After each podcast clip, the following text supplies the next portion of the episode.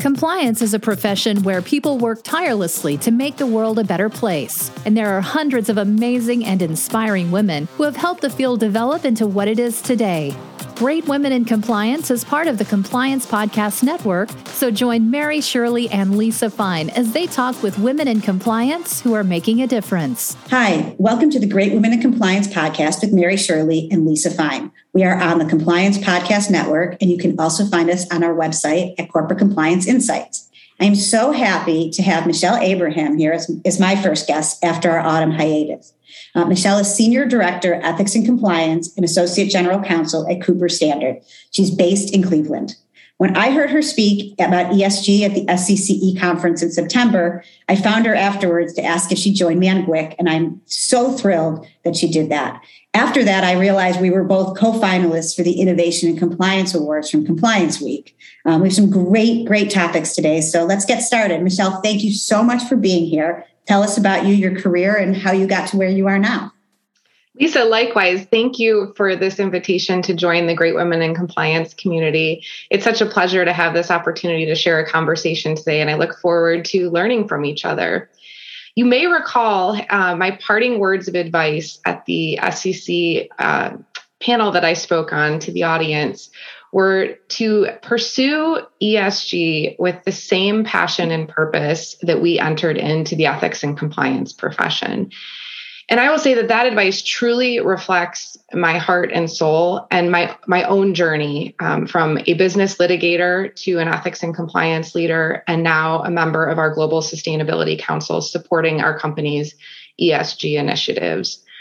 By way of background, I grew up in Grosse Pointe, Michigan, which is a suburb of Detroit, which is actually where Cooper Standard is headquartered. So it's kind of a full circle moment for me uh, to be working with a company headquartered in Detroit while living in Cleveland.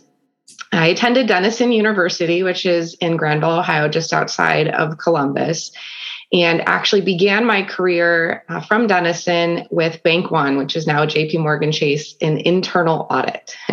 I knew when I graduated from undergrad, I would eventually go back uh, to graduate school, but I wasn't quite sure what I wanted to study or where I wanted to study. So I took that opportunity to join the bank and quickly decided after about a year of 100% travel and audit work that it was time to go back to grad school. So I pursued the JD MBA program at Case Western Reserve University, which is a four year program. And for those of you that are early on in your educational uh, career paths, I highly recommend uh, that dual degree opportunity. You get to study both the law as well as business, and it's very relevant for any career path that you might decide to pursue. While at Case, I had the opportunity to serve as the editor in chief of the internetlawjournal.com that time it was the dot com boom, and there were lots of legal questions coming up about how the law would adjust or maybe not even adjust and maybe create a whole new area of law uh, with respect to the internet and, in particular, e commerce. I joined the law firm Thompson Hine, which is headquartered in Cleveland, Ohio, and actually split my time between proactive privacy compliance work and more traditional e business related business litigation. And that was the first opportunity that I saw that really pulled my attention um, to be able to see that contrast between reactive litigation and proactive compliance. And that was when my uh, compliance tr- journey truly began. Um, I was with the law firm for about seven years as a summer associate and then full time associate, and then moved in house to lead the program at the Timken Company, which was headquartered in Canton, Ohio and really built the program there with the chief compliance officer at the time and then ultimately took on full responsibility for the program after he retired and I'm proud to say that uh, we were so successful, we earned recognition by Ethisphere Institute for being among the world's most ethical companies seven times under our leadership. Um, after about 10 years at Timken, I was contacted by the recently retired general counsel of Cooper Standard and asked if I would be interested in joining the team to help improve their ethics and compliance program and processes to reflect their commitment to world class integrity. Um, everything that our company embarks upon really is with that foundation of seeking to be world class and set the standard. So, about four years ago, I made the leap and joined Cooper Standard. And that's really when this ESG um, opportunity presented itself. So, I joined Cooper Standard, uh, obviously, to do the work for ethics and compliance. I was co-chairing enterprise risk management and then at the time was one of three individuals leading our ESG initiatives. And since that point in time, we've evolved. We've actually formed a global sustainability council, uh, which I'm a member of, and is um, an important part of the work that we do to ensure that we achieve our strategic objectives when it comes to sustainability. Oh, wow. Yeah. And I mean, ESG is the hot topic lately. Obviously, you spoke about it. What I thought was a pretty provocative part of your, uh, um, of, of, your panel and something that really struck me right away was the title. It was with the fabulous Jim Massey, too. I think yeah. he, he canceling the, it was called Canceling the Compliance Culture. While it was a part of a larger discussion about ESG and compliance, I just thought it was fascinating. And, and talking to you about what this means to you and that title, I thought, again, what does it mean to cancel the compliance culture and what did it mean to you? Yeah, so Lisa, as I shared with the audience that day, um, quite candidly, honestly, as a panelist, um, I had a strong negative reaction. Um, you know, as an ethics and compliance professional who's been in this space for many, many years, um, the idea of canceling the compliance culture was almost offensive. Um, and so I was a bit resistant, um, but I thought, you know, there must be something in that. Um, and so I want to hear what they're thinking and then I'll ultimately decide. And in that first conversation with Jim Massey, who is truly a dynamic individual and so fun to talk with and learn from, I realized it wasn't about canceling anything. It's really about continuing to innovate and continuously improve so that we can meet the demands of the modern world that we're working in. And that canceling word, you know, carries a lot of emotion in it. And it's very um, political and it's a hot topic. And so I think it was a great way to grab the attention of the audience as the opening general session and have a provocative discussion about the state of compliance and what we're doing to ensure that we remain relevant and continue to evolve not only as a profession, but make our programs relevant for the people that we live and work with.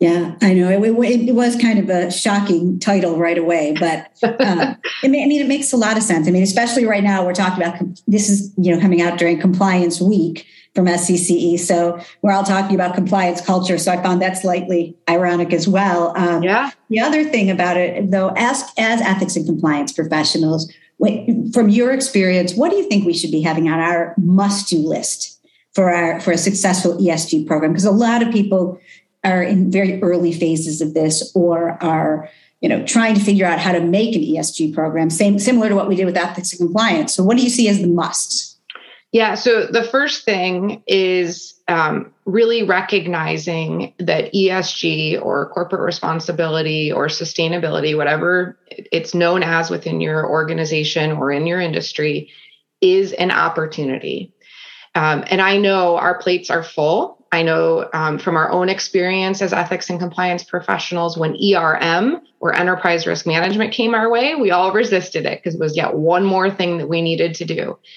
But just like ERM, which is now a part of our daily lives from a risk assessment and risk management perspective, ESG is a critical opportunity and yet is another place where we can demonstrate value and how we can support the organization in ensuring that its strategy remains on track. So that's number one is see that there's an opportunity there. Second, take a deep breath and realize that much of what makes up the E, the S, and the G already exists in your ethics and compliance program, particularly the S and the G.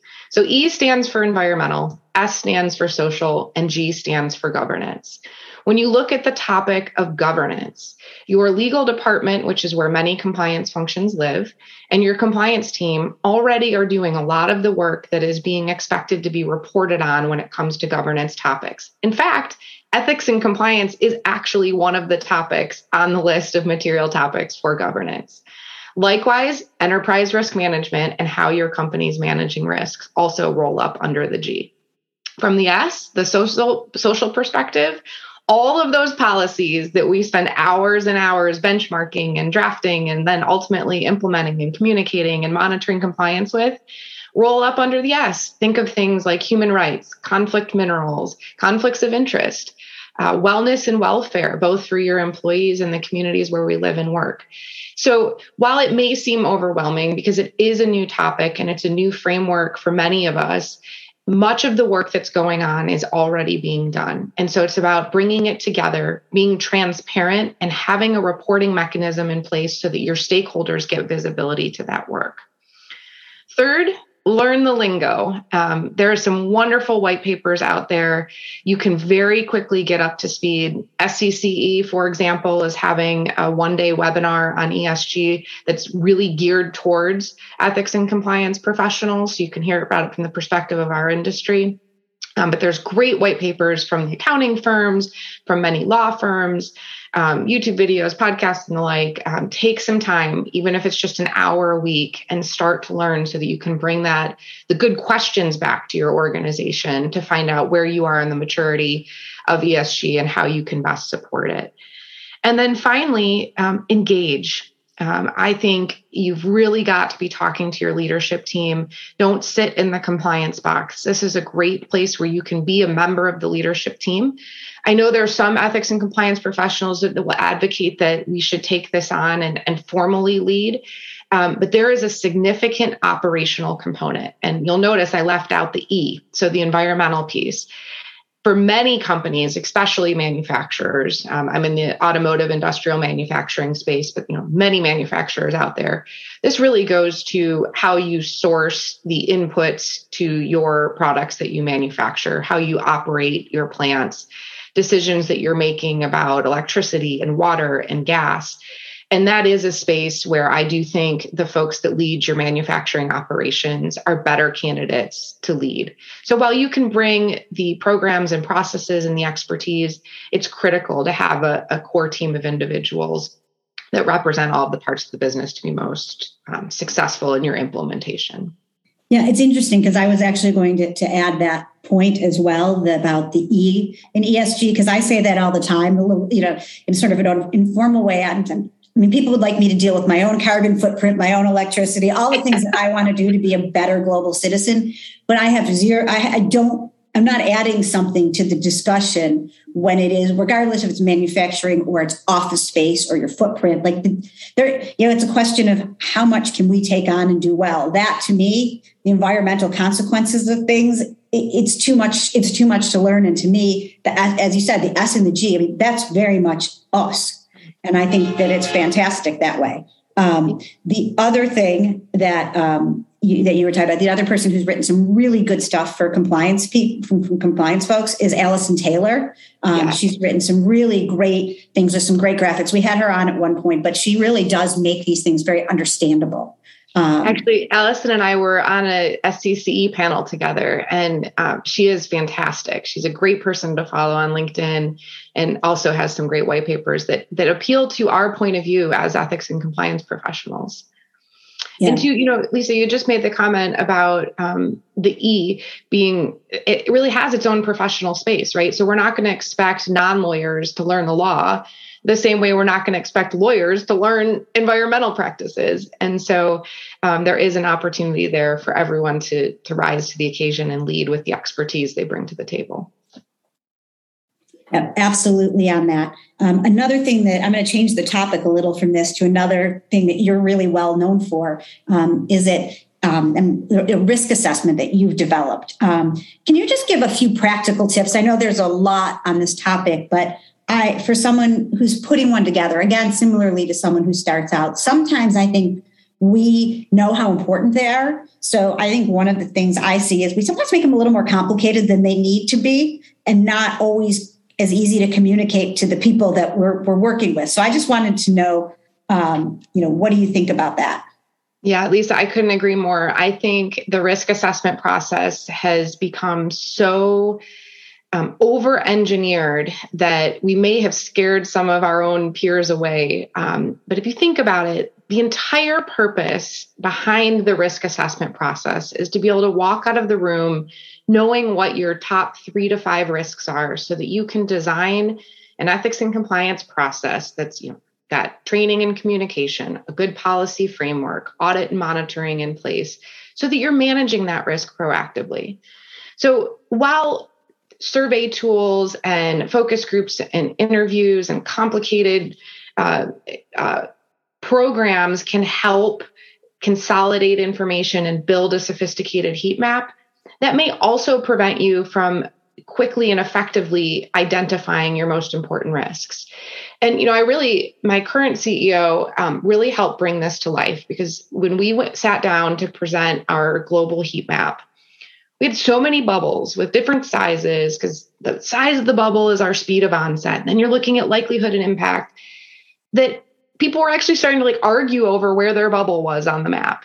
And, and he so very clearly said, I don't care where the bubble is. Does that risk matter? And should should should someone in this room own it? and it was such a moment where we were able to step back. We actually have put our heat map aside now. We still go through the process of rating impact, likelihood, and speed of onset.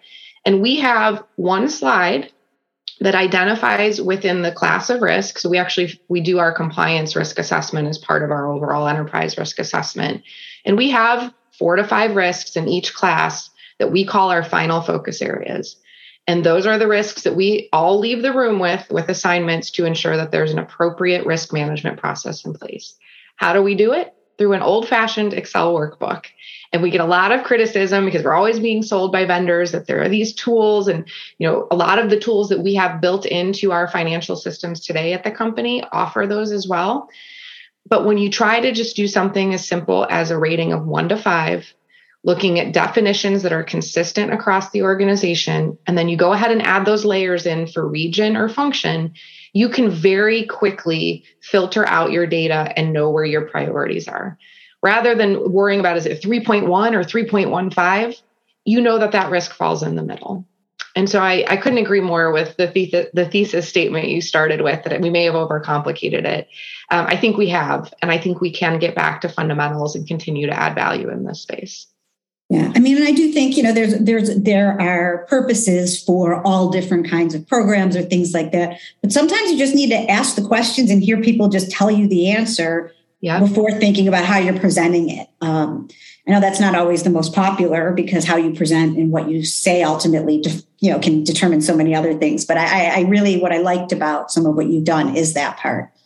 Um, I think another important point is when you sit down to embark upon your risk assessment, whether it's the fifth one or the first one that you're doing, you probably already know intuitively based upon what you know of the organization. And again, whether that's a, a, specific business function, a particular region, or your global heat map, you probably already know your top three just by knowing what you know about your company. So don't set that aside. Very much keep that in the forefront when you're thinking about the results of the assessment and benchmark yourself.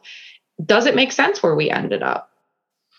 Yeah, that that makes a lot of sense. I also have a problem sometimes where I talk a lot about bias in different contexts, but I often like, see because this is what I do every day. You know, my, my I have to take put some of my biases on. These are the issues I work on, therefore they're the most important. They are, but put it to the side. Um, yeah. And I, I find that you know, so so I absolutely agree. You want to use your expertise, but sometimes taking the step back, especially if it's you know an investigation or an area you spent tons of time on um, it can really somehow taking that aside and realizing that's not the, the risk that you it's become in your practice or your life is always a you know a, a good reality check and with that um, i'm going to switch over to one other topic another thing you mentioned at scce which is also the next book on my reading list it's called it's gretchen rubin's the four tendencies um, and just so anyone knows i am currently finishing lisa beth walker and steph tashida's book about raising raise your voice uh, raise your game, not your voice. And it's really helpful too. But this is the next one because I, I'm, I'm one of my life resolutions is to, you know, when I read some more of these. So, four tendencies next on my list. And I just want to tell you, I did take the pre book quiz. Cool. So, after you talk a little bit about what the four tendencies are um, for everyone else, then I want to see if uh, I, you can guess where I landed. I, I was, spoiler alert, I was a little surprised. You were surprised. Okay, that may change my answer then. I initially had a thought. So, we'll go through I'll introduce the concepts and then we can talk about where we both fall. Um, so yes, um, the book that I featured and as part of my presentation at SCCE um, is called The Four Tendencies by uh, Gretchen Rubin. And it provides a framework for understanding how people respond to expectations. And as Lisa mentioned, there is a quiz. You can take it online. It's also included in the book. Um, you can listen to it on audiobook as well, which is actually the first time I listened to it was through an audio version. And then I went and bought the book because I was just so taken by it. And it has impacted my personal life, my professional life in so many ways. And I'll, I'll try to share some of that. But go take the quiz. If you need to pause the podcast and do it, please do. Um, but then you can take it for yourself and you can also fill it out for people you work with or your family members and then learn how to interact with them. But there's four main personality types, and everybody falls into a primary and secondary category. So it's important to know you're going to have that primary, like, like that dominant trait, and then you'll have a secondary trait that will influence often how you respond. So there's four tendencies. Um, the most common, which makes up 41% of the population, are obligers. And these are the people who will respond to an expectation, or if you think of it like an ask, simply because you asked them to do it, right? These are probably the folks today that have been vaccinated. Um, these are the folks that are likely reporting issues at your company. Um, they're speaking up because we've talked to them about speak up. So that 41% are obligers. They'll do it because you asked them to. The next uh, largest group are questioners. Uh, so that's 24% of the population are questioners. And these are the folks that have their own internal logistical framework that will allow them to act once it's been satisfied. So these are the question askers. They will have a whole lot of questions. They may drive you crazy, um, but going through that process allows them to reach a conclusion and will ultimately take action based upon their comfort level with how their logistical internal framework was satisfied. So obligers and questioners, they make up 60%. So the remaining 40%, so 19% are upholders. These are folks that readily meet expectations. They'll do something because they know it's the right thing to do. They often don't even need to be asked, they just do the things, right? So um, often don't need a lot of training, often don't need a lot of guidance, have typically a good internal uh, framework for ethical decision making um, can be easy to work with because um, they're often going to take care of something, but can also burn out quickly. Um, so it's important to understand their role on your team. And then finally, the rebels. So the remaining 18% are the folks who will simply not do something simply because you asked. And they literally can't. And i found in in the book um, actually there's some folks in my life that are rebels that truly drive me crazy. Um, but reading the book gave me a new appreciation for how they function in life and importantly how to better relate and connect with them so that you can help satisfy their um, resistance to an expectation and help them um, actually be better functioning members of your team where they're more satisfied and their team members are satisfied. So, um, as I mentioned, there is an online quiz. You can go and take it. And where I recommend the book is it helps you understand your own personality type and then how you can interact with the folks that are the other types around you. Because it's not just understanding others, you have to understand yourself. And so that you can meet in the middle. And where this book has been particularly insightful for me in the workplace is in structuring our communications. So, again, as ethics and compliance leaders, we're trying to get people to act, right? We want them to follow the policies, the code of conduct. We want them to speak up when something doesn't seem right. But we can't have one message about speak up because you're not going to reach the four types of, of personalities that are out there. And the book actually includes sample posters of an effective communication campaign. They'll show you why certain ones work, why other ones don't. Um, and it, it can really help influence your communications with others to help inspire action by, by everyone you're interacting with. All right, now we have the moment of truth. What would you guess that I came out as? So I was thinking upholder, but when you said you surprised yourself, maybe obliger? No, I was surprised myself. I thought I was an upholder as well. There was no question in my mind, but I was a questioner. Oh. Which I thought was fascinating. But then I realized people say I ask a lot of questions, which makes sense. But I guess as and again, I haven't read it yet, but then I thought to myself, yes, I become an obli- I become an upholder after, after. I feel that, and that was sort of my secondary thing. I need to, before I just uphold rules, I need to make sure I understand them, what the purpose is, what we're doing, and what the, the result is. And that kind of, it made sense to me because I am in compliance, but I think about it as ethical decision making first. So mm-hmm. maybe it does relate. So now I'm really excited to learn more about that because that was my surprise. For sure, in my mind, I was an upholder. Yeah. And when I saw this, I was a little surprised. So that's why. What about you? So I am a question. I'm sorry, an obliger and an upholder. Um, mm-hmm. Obliger is definitely my dominant trait. Um, you know, there's that that kind of people pleasing component, mm-hmm. um, and I've always known that about myself. Um, but where I think I do get a little bit of the self exhaustions on the upholder piece. So the combination of the two of wanting to, you know, make others happy and then also feeling the obligation to do the right thing.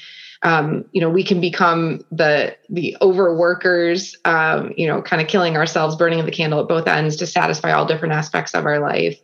Um, but I, I, sort of knew that about myself going into it. But when I read the book and understood the personality traits, it, it really stood out to me, and I did learn a lot about myself.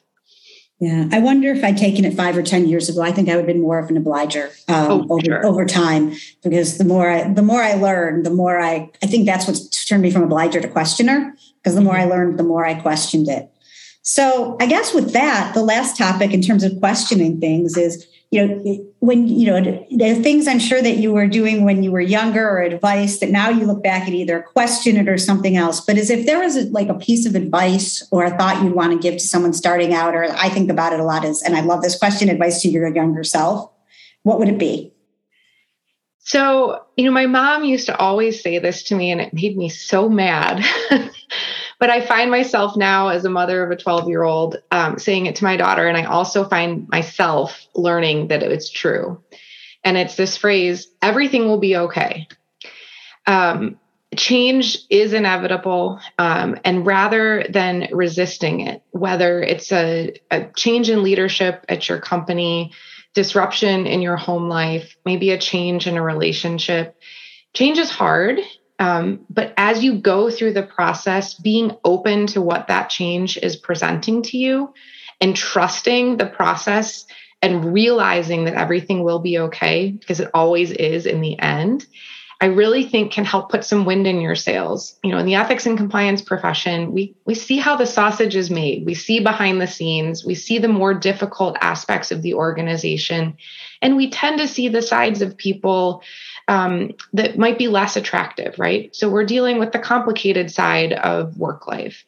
And I think if you remind yourself that everyone comes to work with good intentions, everyone makes decisions with good intentions, um, and help guide those around you through the process, trusting that things will work out, you can have a much more satisfying career and feel much more proud about what you're pursuing, knowing that you're on a path towards something better and something more that is actually great advice. I mean, along the lines of what's the worst that can happen is sort of the yeah. bad day of it before you get to everything will be okay, you know, it's going to be okay. But I do think it's fabulous advice. And really, thank you so much for all of this and the time that you've taken with us today. Um, really appreciate it. And on behalf of Mary and me um, and the Great Women in Compliance podcast, thanks so much and have a great rest of the day.